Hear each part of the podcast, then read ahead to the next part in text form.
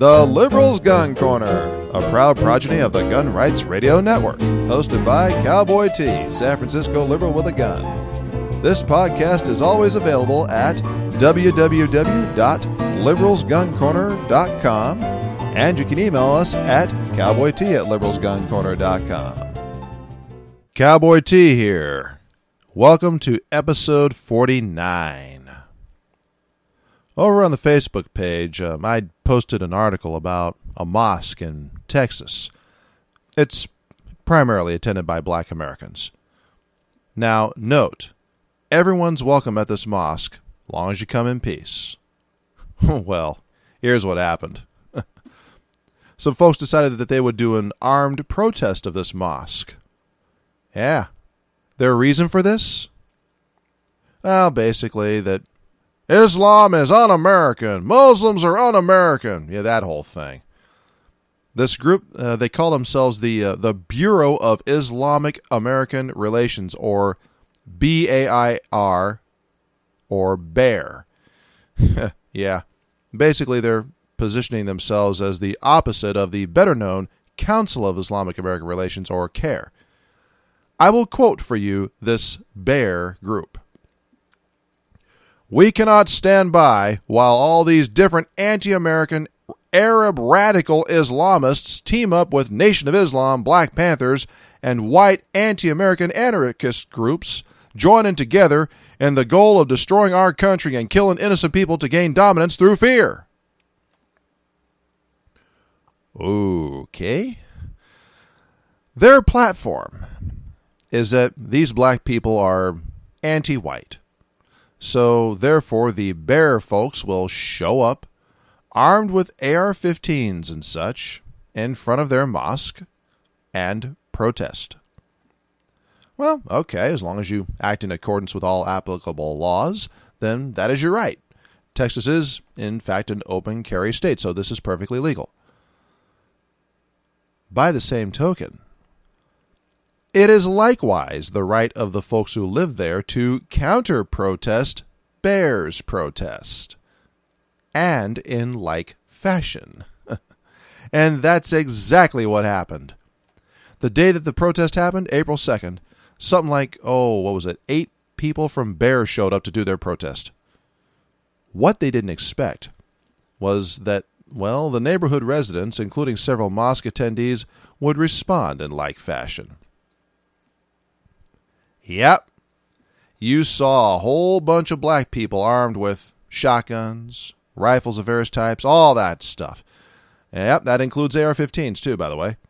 And those black people way outnumbered this group of white people from Bear. Seriously, it looked like at least 50 folks there, maybe 100, almost all of them armed to the teeth, just like the Bear folks. Oh, furthermore, the neighborhood residents had several folks with rifles on top of several roofs.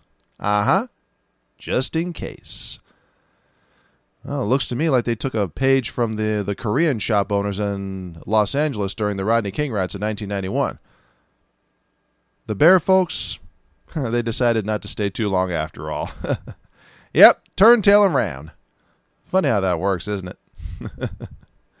oh, naturally, after the fact, they they posted something up on their Facebook page saying that, nah, we wasn't scared of damn blackies. I'll give you the exact quote. Quote, told to leave by police. The Black Panthers and Nation of Islam did not run us out. We would have stayed if not for the police telling us firmly to go. Close quote. Yeah. Right. think about this, folks, okay? Please, just now think about this.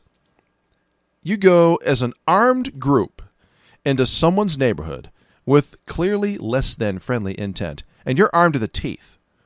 Well, what else would you expect? Especially in Texas, for goodness sake. Tell you a little something else. Not a shot was fired. Nope. Not a single blue not a single a single bullet flew at all. Nope.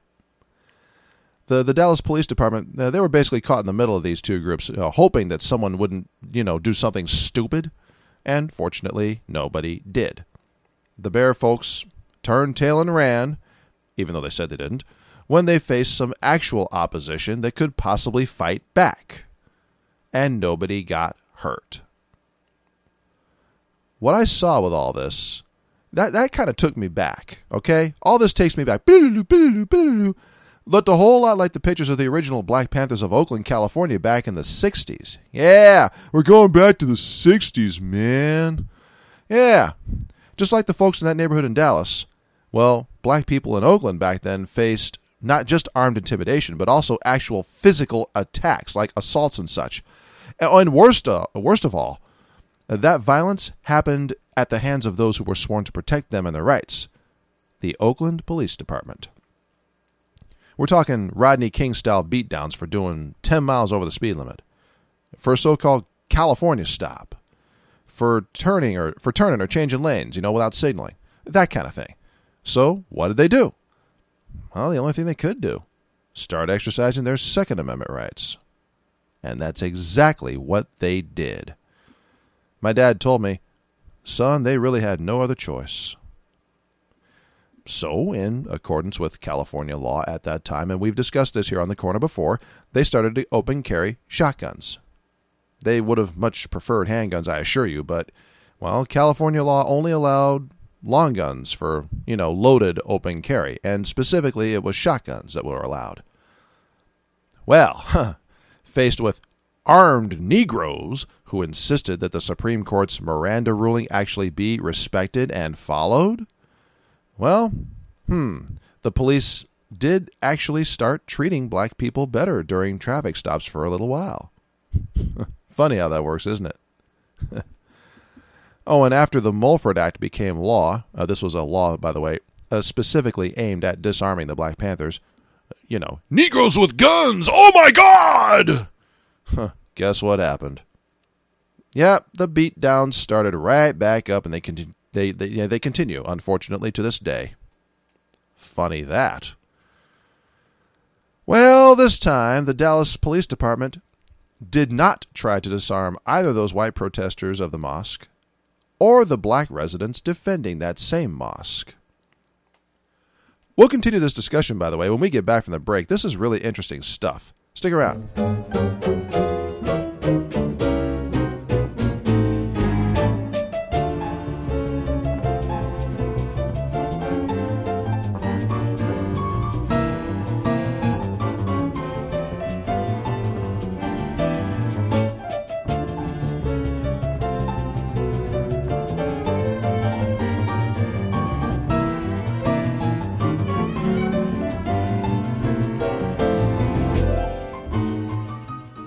Okay, we're back. We're talking about an armed protest by some, some white protesters, some white people against a mosque in a mostly black neighborhood, and how the residents there responded with their own armed counter protest. Folks, what happened last month there in Texas looks to me like, my God, the, the canonical reason for the Second Amendment defense against tyranny. Black people had to defend themselves from KKK lynch mobs back in the day, too and yes, including in Texas. The ones who succeeded in defending themselves were the ones who had guns.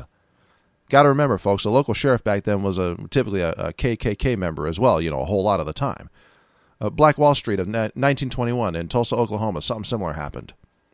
Uh, even with Jim Crow segregation, folks, black businesses in Tulsa, Oklahoma at that time were making all sorts of money there. Well, that's why they called it Black Wall Street. Bottom line, very short version of the story is racist whites of that day didn't like all that success. So they went and got their guns. Well, naturally, the black neighbors saw that and went and got their guns too. It's probably only because the black people were also armed that more of them weren't killed. In the end, unfortunately, the neighbor was firebombed from the air. Yeah, firebombed from the air. Totally flattened. How do I know this? Because my own family, Uncle Nelson, was part of it. The family escaped and made it to Michigan, where they explained what to, to the rest of the family what had just happened. They were fortunate to A. avoid arrest and B. get out of there alive. Oh, uh, yes, they had guns. Seems my family has quite the tradition of armed self defense, doesn't it? you know that old expression, deja vu all over again, that old Yogi Berra expression? Well, that's what I saw in those pictures with the armed black residents opposing the armed white bigots there in Dallas exactly a month ago today. And faced with superior firepower, heck, by quite a margin, I might add, the armed white bigots turned tail and they ran. Yup, uh huh, ran like the wind. Seems those black people decided that yes, their lives did in fact matter, and they did something about it they counter protested with gusto. So, uh, well done, counter protesters. Well done. That's how it's supposed to be. You know, that's how it's supposed to be done when people come at you with the threat of force. Well done. Oh, uh, by the way, here's the actual headline about all this from the, the, the, the Dallas News. Get this. I quote Armed clash over Black Mosque triggers anger in South Dallas. Y'all get that? Armed clash over Black Mosque triggers anger in South Dallas. Hmm, all right. Let's see here. Gotta wonder. What's a black mosque? What what? Did they they paint the building black or something? Hmm, well, that, that seems pretty unlikely, you know, given that it's, well, Texas, and the sun's pretty bright there in Texas. It gets kind of warm there. I lived in southern Nevada for, for a few years, folks. Black paint absorbs a whole lot of sunlight. It gets hot. People who own dark colored cars down there, man, I pity them when they open their car doors and try to sit down, especially if it's a leather interior. Ouch! So, so uh, I doubt that's what the Dallas News meant by Black Mosque. Couldn't have been black paint. Hmm. Could they have meant people who are the black sheep of the family? You know, like just not exactly conformists. Eh, kind of like Cowboy T here. I've been called that on numerous occasions, you know, being a computer geek and all. Oh, and a gun owning liberal on top of that. I've met a lot of other folks like me that way too. You know, we computer nerds, we always hung out together in school. And a lot of us black sheep have made plenty of money being geeks, you know. Bill Gates, Bill Gates. Pardon me there. Tis good to be a geek. So, could the Dallas News have meant that? Hmm. Well, not likely, since, you know, most computer geeks I know, they don't really tend to be all that religious anyway. Not sure why, just kind of turned out that way mostly. You know, spiritual, yeah, I, I've seen plenty of that, but not so much religious. So, what could the Dallas News have meant then? Oh, no, really? Seriously, folks? They meant the people, didn't they? Really? That, that's just patently stupid, okay? Because anyone who wants to go worship there peacefully is welcome in that mosque. I mean, you could be, I don't know, uh, Margaret Cho, uh, you could the, the, the, the Dalai Lama, uh, legendary poet Omar Khayyam, an Arabic guy, or heck, you could be even, you know, whiter than Donny Osmond or, or Weird Al Yankovic. Uh, that's pretty white, folks. And as long as you're peaceful, you can go worship there, no problem. Now let's see, just how many trigger words do we have here in this headline? Armed clash. Oh, not that anyone actually engaged in fighting, but it was still an armed clash. Hmm, let's see what else. Oh, yes, Black Mosque. Yeah, I got to get that scary headline in there, right? it's been said for decades, you know, years and years, that the fastest way to get the police to your current location is to call 911 and say, there's a black man with a gun. Huh, they'll make that 10 minute trip in two minutes. Uh, oh, and oh, and that one that wasn't enough. No, just saying black with guns wasn't enough. It's got to be a black mosque. Uh, you know, you got to get that. Ooh, armed Muslims. You know, you got to get that double whammy in there. this whole headline is just terribly biased, and it's it's designed to get white people all whipped up and scared or frothy at the mouth. Oh my God! But you know, you got to get that scary headline so people will click on your article, right? Then you read the article and you find out what actually happened. And you go, oh, that's it? That's all there was to it? Yeesh. You know, I would remind everyone no, this isn't a black mosque. Ooh. No. It's a mosque. It's just a straight up mosque, okay? So it's in a predominantly black American neighborhood, and mostly black people attend it. Okay, whoop de doo. I kind of doubt these bear folks refer to their own Christian churches as white churches. Yeah, you know, can't call yourself that. Furthermore, I kind of doubt that the Dallas News would refer to a white church either. Uh uh I doubt it pretty seriously. Here's why. I happen to live in a mostly white part of town, and there are a whole bunch of churches here. Oh gosh, one on every corner it seems. You know, hey, it's Virginia, right? You know, the Bible Belt. Now, do the newspapers refer to such churches as white churches like the ones in my neighborhood? Well, since I live here, I can tell you. No, they don't. They just call them churches. Wow, what a concept. Folks, don't let crazy headlines like that, you know, get you all frothed up in the mouth. Don't always believe the headlines. Do your own homework actually read the article all the way through, even if it's biased, but at least get some idea of what's really going on, okay? Now, when we come back, I'll give you a great example of why it's a really bad idea to do gun registries, okay? We're going to get into that now. This particular example is thanks to Ann Weber's Facebook page. Turns out Anne is a resident of New York State, and she pointed this out a little while back. See you soon!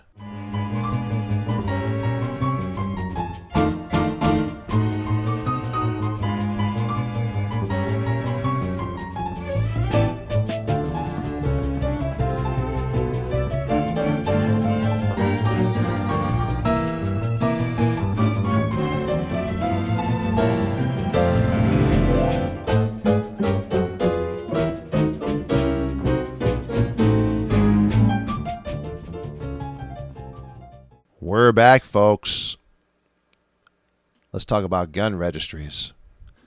Now we all know the antis would really like to do that, so you know they know who has the guns, where they live, all that good stuff.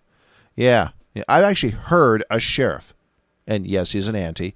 I heard him say he wants to know where all the guns are, who's got the guns. He wants them all registered.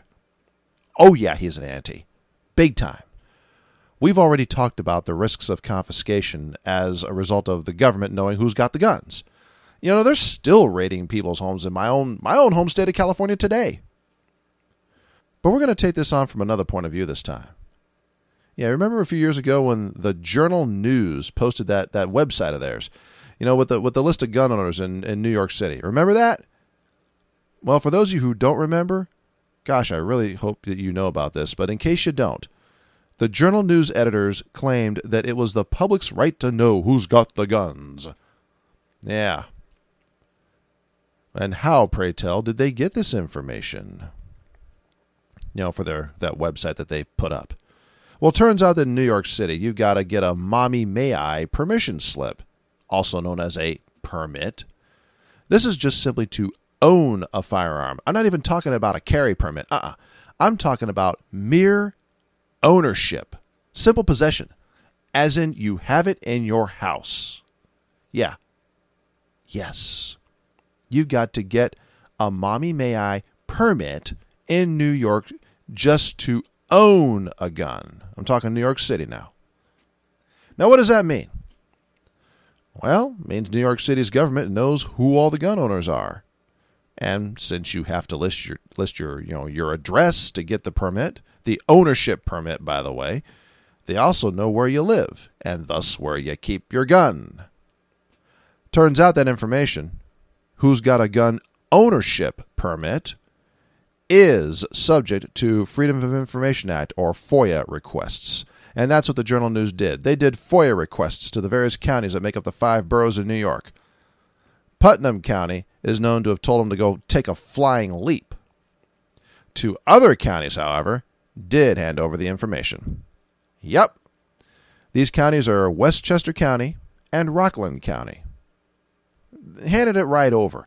The, the Journal News editors then, here's what they did with this information. They took this information and made a, get this, an interactive, clickable map on a web page of who's got a gun ownership permit. This this little map, this map, it had little dots, you know, one for each and every name and address, and you can just click on it, and up pops the name and address. It's it's just like Google Maps, but for gun owner permits. That's what the Journal News did. Well, naturally, there was an outcry at all this. Why? Well, duh! Because now any criminal can just click on the doggone map and get an address where it's pretty much guaranteed to be a gun there to steal. Jeez. Oh, that'll never happen. They're just being paranoid, the Journal News editor said. It's not a list of where guns are, it's just a list of addresses where the resident has a gun ownership permit, they said. The public has a right to know, they said. Oh, really? Just being paranoid, eh? Is that so? Then how do they explain the at least two break ins to homes on that very same clickable map of theirs, where the thief specifically targeted the gun safes? Yes, you heard that correctly. At least twice now. Twice now. Government, uh, uh, excuse me, criminals. Huh. Actually, gov- government criminal. What's the difference nowadays? Huh. But criminals broke into addresses that, oh, just so happened to be on the Journal News' little clickable map. And the residents' guns were, in fact, targeted for theft. There was an article about this on the Westchester Rockland Newsday. Yeah, that's uh, the local newspaper up there. One time the thief couldn't get into the safe. Thank goodness. So it was uh, uh, only money and jewelry that got stolen. yeah, only. But the second one, the thief just took the whole doggone gun safe. I'm guessing it was a smaller safe typically used for handguns. Yeah, took the whole doggone safe. A little time with a drill bit, an axe, and or a good-sized crowbar. You're into that safe in about two or three minutes. Doesn't take long, folks. Now, what were the guns that got stolen? A 45 caliber Colt revolver and a 22 caliber Iver Johnson pistol. Not good, folks. Not good at all. Remember, I told you which New York counties handed over gun owner permit information to the Journal News? Yep, Westchester and Rockland counties. Where did these break ins happen? Well, the newspaper that reported on the break ins is the Westchester Rockland Newsday. like Zsa Gabor would probably say, very interesting, darling. the NYPD, you know, the boys in blue, of course. The NYPD does not denies any correlation whatsoever. Oh, no, no, no, no, no. This didn't happen at all. No, there's no correlation. Yeah, here's what they said. Quote, the burglary is still under investigation and there are no facts to support this correlation at this time, close quote, said Clarkstown Sergeant Joanne Fratiani. Quote, if the investigation develops further information, it will be released accordingly. Close quote. Yeah, Sergeant Fratiani. Sure. I don't believe that even for New York's second, let alone a minute. But but apparently since you do, then well, okay, let's publish your address on a publicly accessible clickable little map on the web. How's about it, Sarge? You have a gun permit too. It's called a badge. How's about it? Clarkstown detective, detective lieutenant, excuse me, uh, Charles Dello told uh, News 12 that he believes the burglary was random and the home was not targeted. Sure, it wasn't, Detective Dello. Right. This, folks, is a great example of why the government should not know who's got the guns. Oh, and that includes who's gotten license to own them either. That information gets out, you have break ins, just like you just heard about. Anne, thank you for sharing that article with us. You're right. More people should know about it, and it's great to see a fellow liberal pointing this kind of stuff out. Good on you for doing it. Folks, you ought to check out our Facebook site. It's actually quite good Anne Weber is her name. A N N E. Um, and Weber is spelled W E B E R. She's got a lot of good stuff posted up there. You know, stuff that we liberals ought to be putting in the you know the front of our thoughts more than we do sometimes. Oh, uh, oh, uh, here's a little fun footnote to all this. When what the journal news editors did went public, oh, they got all sorts of protests. Uh, people protesting outside the front of their building. Even the publisher herself, Janet Hasson, H A S S O N, had Fox News showing up at her home. What did they do? they went and hired armed bodyguards. yep, with guns for their own protection. Oh, at both their offices and their homes. yeah, they wanted to name and shame gun owners and put them at peril. But when they themselves felt threatened, they went and got hired guns for themselves. As the old Negro Leagues baseball player Ted Double Duty Radcliffe used to say, Ain't that something? We'll be back.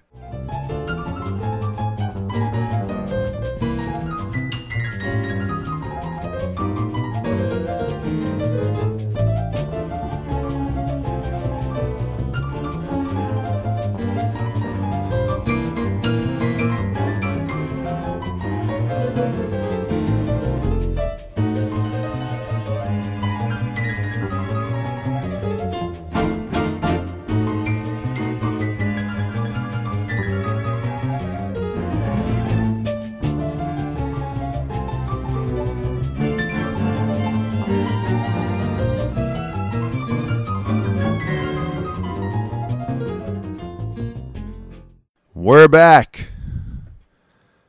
Today is Monday, May 2nd, 2016. Happy May, everybody. Well, I went to the range this evening. Tonight was a particularly special and personal range trip because tonight I fired my dad's guns. Well, of course, he did so on a regular basis during his lifetime, but this is the first time I've ever fired them myself. One of them is a 357 Magnum service-sized revolver, and the other is a 38 Special uh, snub-nose revolver. Uh, one of them, one of these two guns, has been in his nightstand ever since I can remember. Uh, the other one's a little more recent, about oh vintage 1990. That's the one he carried when he was out and about. And before he got this little stainless uh, uh, snub nose, uh, he had a, a blued version of the same thing. Ever since I can remember, he's always had two guns one for the home and a smaller one for carry.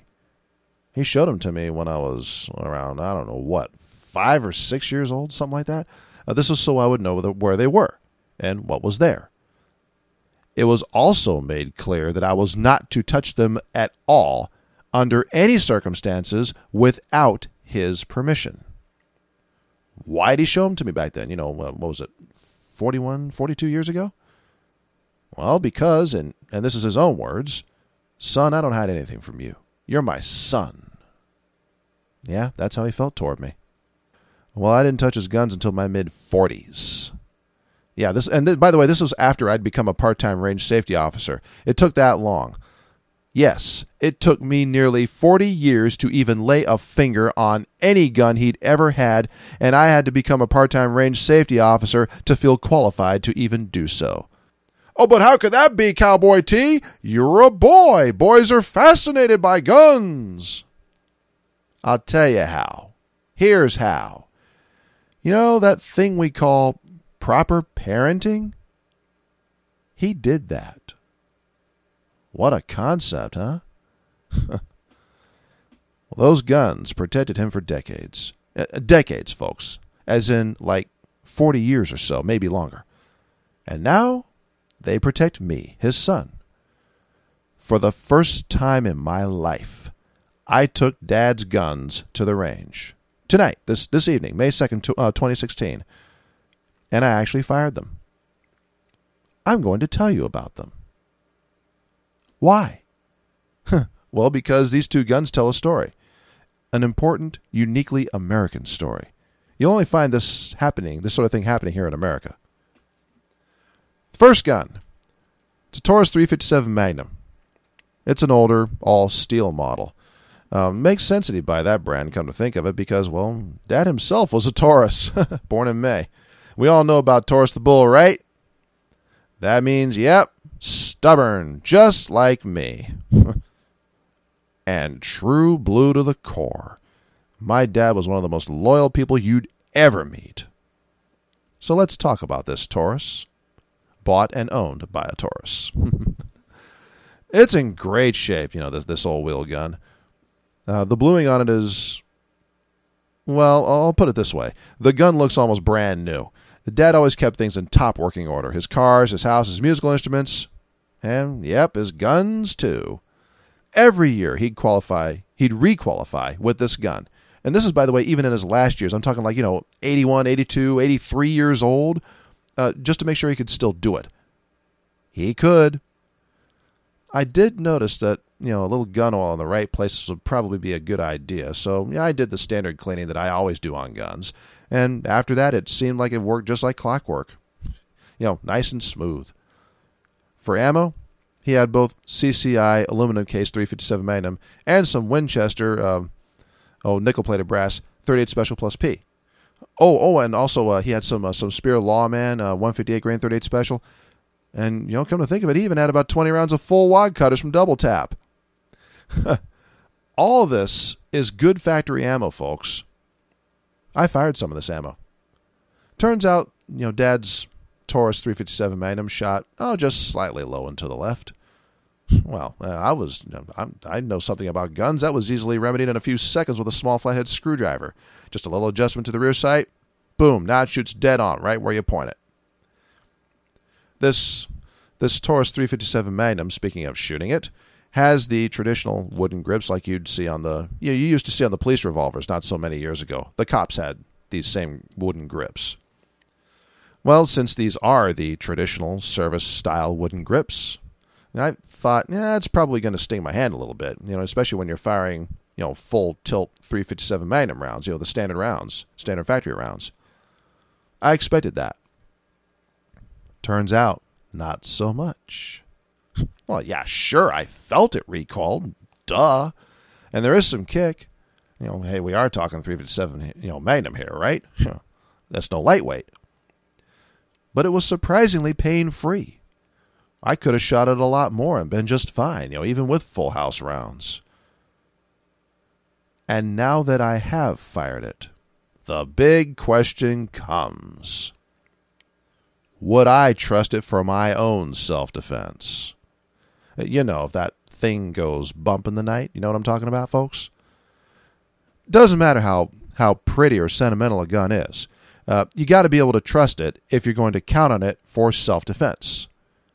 So that's the big question, the the $64 billion question, because, well, life is priceless. Would I trust this gun for, you know, what we call nightstand duty? You're damn right I would. It's a revolver, folks. It's a wheel gun. You feed it even halfway decent ammo, and it's always going to go bang when you pull the trigger. Dad's Taurus is no exception. It does the job very nicely, especially now that it's properly sighted in. And if the FSM forbid I should ever have to call upon that gun to defend myself, I know it'll do the job. You know, that old Taurus picked well by buying this Taurus. now let's talk about his other gun, his carry piece. Now, this little guy is a Smith & Wesson Model 640 in stainless steel. This little fellow replaced a, a blued gun that he had before this one, same size, you know, same kind of deal. So why did he do that? Why did he go stainless? Well, because stainless steel is less prone to rust when you're carrying it all the time than, say, a traditional blued gun might be. Let's face it, human beings do, you know, this little thing called sweating. This little piece is it's a it's a little snub nose, you know, it's a five shot, fits right in the pocket, you know, very easy to carry. Or if you're female, a purse, of course. It's part of what Smith & Wesson calls the J-frame series. Whether blued or stainless, by the way, uh, these things, these little J-frames, have been one of the the classic carry pieces throughout the last several decades. Uh, this is you know right out, right along, right up there with the, the Colt Detective Special. Another excellent carry piece. You know, this little Smith feels solid in my hands. You know, it just does. You know, I like the feel of it. Substantial is the word that comes to mind. You know, Dad would regularly, you know, requalify with this you know, this little gun every year too. You know, just to make sure. But what's it like to shoot? Well, here's what it's like. The ammo I used for this gun was, uh, well, of course, 38 Special, since that's what it's chambered for. Duh. I tried out both factory wad cutters and factory 158 grain standard loads, since you know that's what I had left after testing out the 357 Magnum Taurus. Didn't get to try the 38 plus P ammo, but you know I've shot so much of that in so many guns by now that I already know what it feels like. It's not much hotter than you know standard 38 Special, really. Remember I said this little gun felt solid and substantial? Yeah, it did. Especially when I was, you know, actually firing it. Let's take a little comparison. My Ruger LCR, that's my normal carry piece, and by the way, a superb little revolver. That thing's 13 and a half ounces. That's pretty light. You shoot either standard 38 special or or the plus P rounds, you're going to feel the snap in that little featherweight LCR. Not so with this little Smith 640. Now, I haven't weighed it myself. I haven't put it on a scale myself, but Smith & Wesson Incorporated says it's 22 ounces. I can tell you it's definitely heavier than the LCR. What that means is, well, you put it in your jacket pocket, it's going to swing a little bit more if you carry it there. So, you know, just be a little careful. But it also means that the extra mass soaks up recoil when you're practicing with it at the range. Oh, yeah, uh, you can easily shoot a couple boxes of any factory 38 special loads, and including the plus Ps, by the way, in this little 640. I think it's very comfortable to shoot. And now, that all important question again Would I entrust my life to this little Smith? Well, Dad did since the 1990s. I, I told you about that ad nauseum. But the question is would I entrust my life to it? Does it work for me in this regard? Hell yeah, it does. I'd trust it in a heartbeat. You bet I would. This is an older Smith & Wesson, say, before that ridiculous nanny lock, you know, that you know they put in their revolvers nowadays. It's a wheel gun, you know, it's, it's going to work. I shot a lot of guns by now, folks, and I've never met a Smith & Wesson revolver that didn't work well. And that includes this one. You know, it's just like liquid plumber, you know, where you pour it in and it works. well, that's what these two guns are like. You load them up and they work. I thought of him as I fired these guns. Of course I did. Duh. You know, he always had a taste for the good stuff you know, whether that was his cars, his house, his, his very occasional drink of vodka, or his guns. And he took good care of them. You know, it's one thing for, you know, for me to be sentimental here, and I, I admit there's a little sentiment, sure, of course. But it's very much another to have a very functional tool of self defense well maintained, which these definitely are. And now now, these tools of self defense protect me, and I'm thankful for that. Remember, folks, the key to freedom, and this really matters here, folks, the key to freedom is the ability to defend yourself. That is the key to freedom. And if you don't have the tools to do that, then you're at the mercy of those who would do you harm. And the tools for that are guns. Don't believe me? Just ask the Secret Service. By the way, those words were spoken by a Swiss man named Mark Heim a few years ago. My dad, obviously, agreed. And so do I. Because it's true. And here in the United States of America, we still get to do that here. It's up to us to make sure we always have that choice, that right, just like he did. This is Cowboy T signing off. Until next time. Till then, safe shoot, practice often, get to the ballot box and vote. And thanks for listening.